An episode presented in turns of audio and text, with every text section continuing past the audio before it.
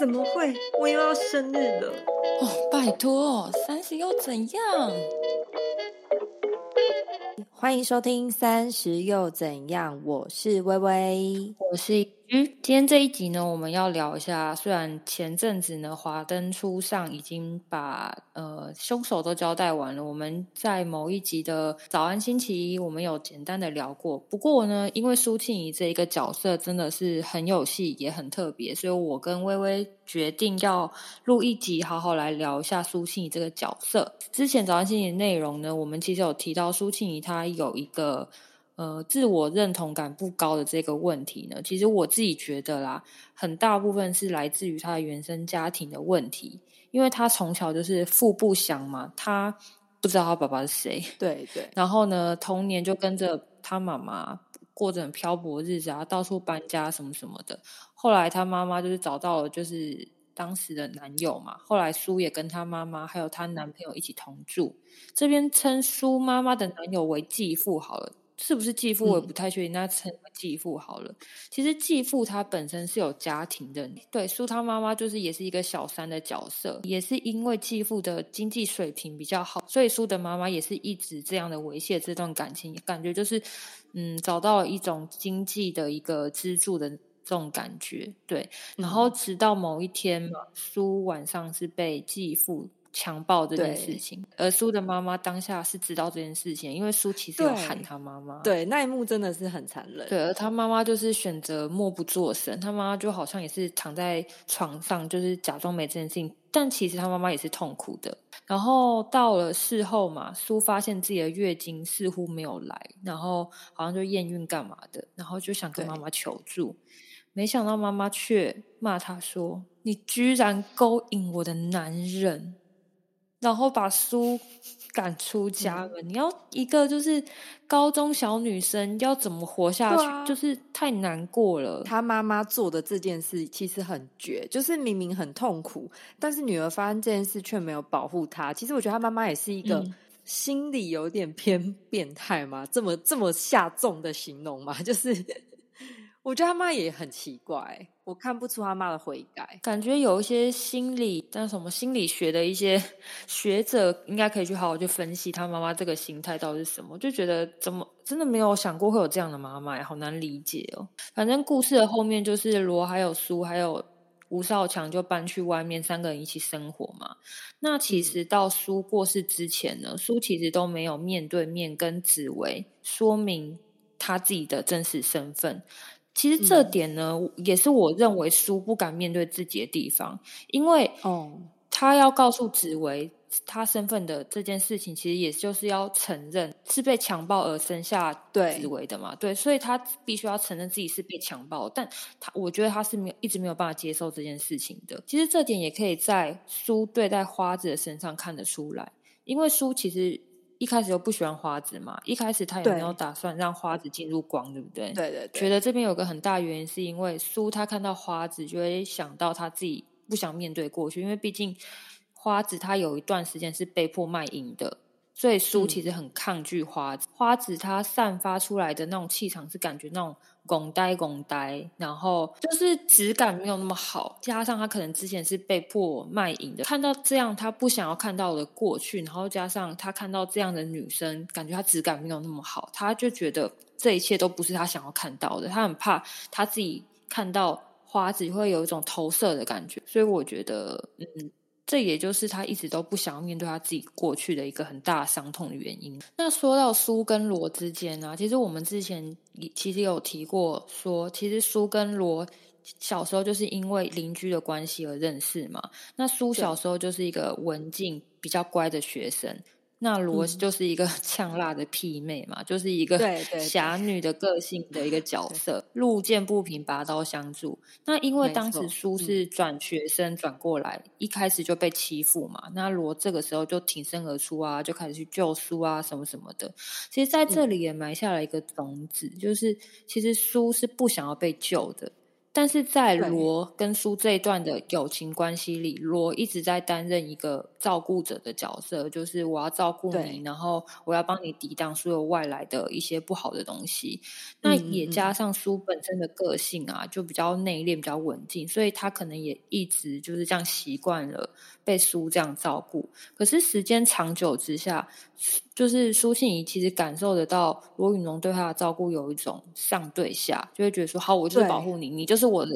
细汉呢那种感觉。在这段关系中，苏的感受会觉得说自己好像永远都是弱者，而这样的感受其实会让苏带入到他来自原生家庭的那种伤痕，就比如说辛苦的童年啊，被强暴的记忆，就是有种受害者的感觉，就是我就是比较弱小，我必须要被人家保护那种感觉。虽然罗可能从头到尾都没有想要伤害苏，他真的只是想要保护这一个朋友，苏会感觉到自己就是一个受害者的感觉越放越大。那也因为苏的个性，他比较不是那一种有话就说的个性，我觉得他是一个藏蛮深的，像我们之前 也, 也有在谈，他就是一个藏很深很深的一个角色，话都不太说，而且我觉得他真的还蛮天蝎座性格的人。我在想好，反正呢我承认天蝎座就是有一点不会先第一时间把自己的内心的想法说出去的人，所以我觉得苏真的有一点偏向这样，但是他有点偏向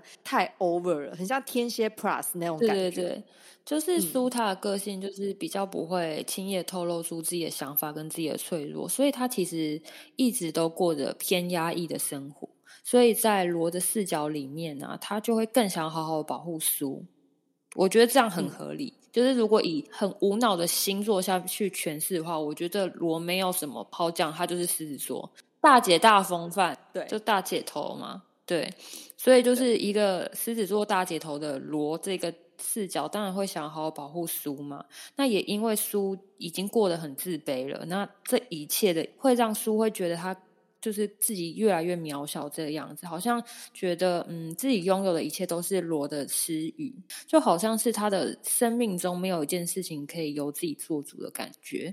而事实上其实苏也没有办法离开罗，你有没有发现，因为他们两个的羁绊实在太深了，很小的时候就认识，苏的生命中占的比重实在实在太多太重要，这一切都造成罗对苏很复杂的情绪啊，太纠葛了。那另外我还想要再聊一点是，就是其实花子在打苏的那一场戏，就是要把他杀爆那一场戏啊，其实也有表现出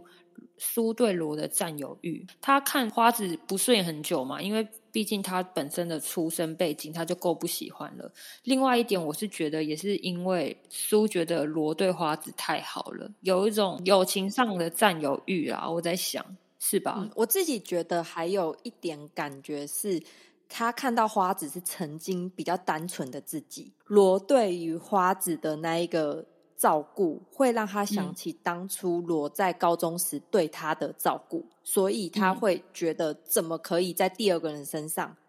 发生一样的事情，这应该是专属于我的，就占有欲。好啦，就是再次验证可能真的是天蝎座比较变态版的天蝎座的原罪，好可怜，希望听众不要打我因为我也是天蝎座，可我自己都觉得有那么一点像，我没有这样子，我没有这么夸张在另外一点其实就是江汉嘛，就是这个故事很大很大的主轴就在写这件事情。其实故事里面写的是苏先喜欢江汉的，而在苏想要跟罗讲这件事情的时候，意外发现天哪，他们两个已经先在一起了。后来故事的走向就是他们三个人在关系里已经各自的无法自拔嘛。那你有发现一件事吗？其实苏他身边其实不缺爱他的人，对，他身边一直都有追他的人嘛，像那个宇恩、嗯一个那个日本的什么中村先生，对，中村先生，对，其实他身边一直都有追他的人，爱他的他不爱，不爱他的他就爱，这就是一个最大最大的点。而苏这个角色其实就是像我们前面讲的嘛，他原生家庭造成他非常的没有安全感，所以他其实一直很想要找到一个可以依靠的一个地方或是一个人。可是呢也因为他本身的创伤，我自己觉得依据在这边诠释也是因为他本身的创伤造成他一直在追寻他得不到或是不是自己的，而在这得不到的过程中、嗯、他又一次次的又在加强他自己的受害者心理，所以他形成一个很恐怖的模式不断不断重复，然后他会觉得说天啊，全世界人都要把我的东西抢走，然后你知道就把自己逼到一个很暗黑很绝境的一个状态里，这是我自己的看法。嗯，我觉得你这边分析的很好，是因为我自己也觉得说他其实是一个拥有了这些东西，但他已经把自己进化成自己的标准内了、嗯、但是别人拥有的东西还是比他多、嗯、然后他自己还是没有转换过来、嗯、看着自己已经拥有的东西，他一直看着碗外的东西、嗯、他没有认同于他自己拥有的东西，他只是觉得别人有的那些、嗯、如果他有了他就跟别人是一样的水平，一样的那个位置，但是他不知道的是，他说不定在别人心中他已经把自己的位置提升到差不多的了，因为每一个人价值不一样嘛，总不可能每一个人都是郭台铭啊、嗯、总不可能每个都是孙盈盈啊，对不对？就是对啊，所以我自己是觉得他可能就是因为他一直太注重于自己没有的东西跟失去的东西，所以他才会强烈的有一种你讲的那样，就是自我认同感非常不足、嗯、对，这一出戏其实最大的点在于江汉是最大的那个爆发点，因为前面苏庆怡其实是一直在忍这件事情、嗯、然后他也会觉得算了，那他要维持他自己的那个优雅，所以他也不会轻易的暴露出他爱江汉这件事情、嗯嗯、江汉跟罗分开之后，苏当然就是顺理成章也就介入进去了，那他也觉得他自己得到这段爱情，得到了他觉得罗是施舍的角色，变成他已经可以跟他同一个平等的地位了、嗯、最后一集是江告诉，应该说如果我要选的话我会选罗，我不会选你，我觉得那是彻底的击垮他最后的那一个自信心，他自始至终会觉得我以为我已经跟你们都是一样的状态，没想到其实我还是那一个比你们低一个阶层的我、嗯、所以后来他才选择了中村先生的怀抱，因为他觉得中村先生是可以让他顶得起那个面子跟整个让他的价值变高的那一种爱情、嗯、对 对, 对，我自己是这么觉得，所以江汉是导火线之后，火就 一, 一路一直烧烧烧，那条线就烧到他对于罗的不满了，所以最后花子的事件爆发，然后才整件事就是整个大爆炸这样子。我自己觉得他没有到那么的讨厌罗、嗯、就是你刚刚说的那样，他们已经有很多的关系存在，虽然讨厌罗，但是他并不会对罗怎么样，是因为江汉凶狠的面才面露才把它展现出来，然后把那个毒放到了自己最好的朋友的家。真的耶，他后面真的毛起来要把它弄弄爆耶。对，其实这个我觉得有点恐怖，因为这个已经是犯罪，就是已经应该也不是说里面很多事都犯罪啦，可是我意思是说我自己觉得这件事已经让我觉得有点超乎，可能是因为戏剧啊对一个人的想象。对啊对啊，因为其实准备这一集的时候，我刚好同时间在看 Peter Su 的新的那本书，就是叫做我也曾想过杀了过去的自己。当然我觉得里面讲的比较是正能量的部分，但也有一些他自己低潮啊走过，或者是对于自己不信任的不好的情绪。我自己看完这本书之后，刚好跟这个主题也蛮有共感的，我也蛮想分享给大家，也是有点符合苏庆怡这个状态、嗯状态，就是你最好的价值不在于你和别人相同，而是在于你与别人不同。这个其实也就是我们刚刚讲的一样、嗯、他一直想要跟别人一样，或者是想要拥有别人有的东西、嗯、但是他其实最好的价值在于他就是苏庆怡，他就是有那一个他学习了很多东西、嗯、然后高雅优雅的他，但是他没有看到这样的自己、嗯、我是觉得也是因为戏剧的关系啊，把苏这个角色的问题写得非常的极端。其实整个整理下来，苏他自己的问题，我自己认为其实就是要和过去的某段自己做告别，因为过去的你不代表现在的你，不要被过去的事情紧紧抓着，没有办法向前。就像我们前几集有说到的一个议题，就是把你不喜欢的那些过去重新赋予它一个新的意义，就让那一段过去和现在的你切割开来。其实只要能赋予过去和切割，首先就是要打开自己。我说的打开自己，就是比如说你面对到一些很负面情绪，或是你很不喜欢的人，你其实不用很急着去说哦，不要接受它，我抗拒这些呃负面情绪什么的，先不用。就是你可以先哎，情绪来了，我来看看为什么我会这个样子，就是你先不要抗拒这些外来的东西或自己内在的东西，先打开来看，对，这就是所谓的打开自己，就让这些情绪有机会流出来，不要否定或者是逃避。其实有一些悲伤啊，或是不快乐的感受，有时候需要我们跟这些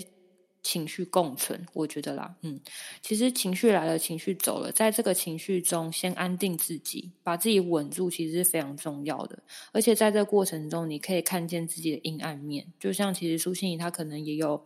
自己很不想要面对的部分嘛，那其实他可以慢慢的打开自己，然后陪伴自己，陪伴自己的情绪。其实你可以慢慢的接受不同自己，也像刚刚薇薇刚刚讲的，其实我们都是独一无二的自己，不用想着一定要去跟别人一样，对啊，就是要好好接受不一样的自己嘛，自己才是最特别的存在。嗯嗯，这就是我们这一集想要聊的。对，我们走一个心灵鸡汤的路线，但我蛮喜欢这种主题的，因为就有一种自己也被稍微的提升的那种感觉，微微的疗愈到。今天的节目就到这里咯，如果有其他想听想聊的，欢迎私讯 I G 给我们。喜欢我们的内容也可以点开我们的链接，请我们喝一杯咖啡，支持我们持续的创作。也欢迎在 Apple Podcast 给我们五星好评。我们下一周再见咯，拜拜，拜拜。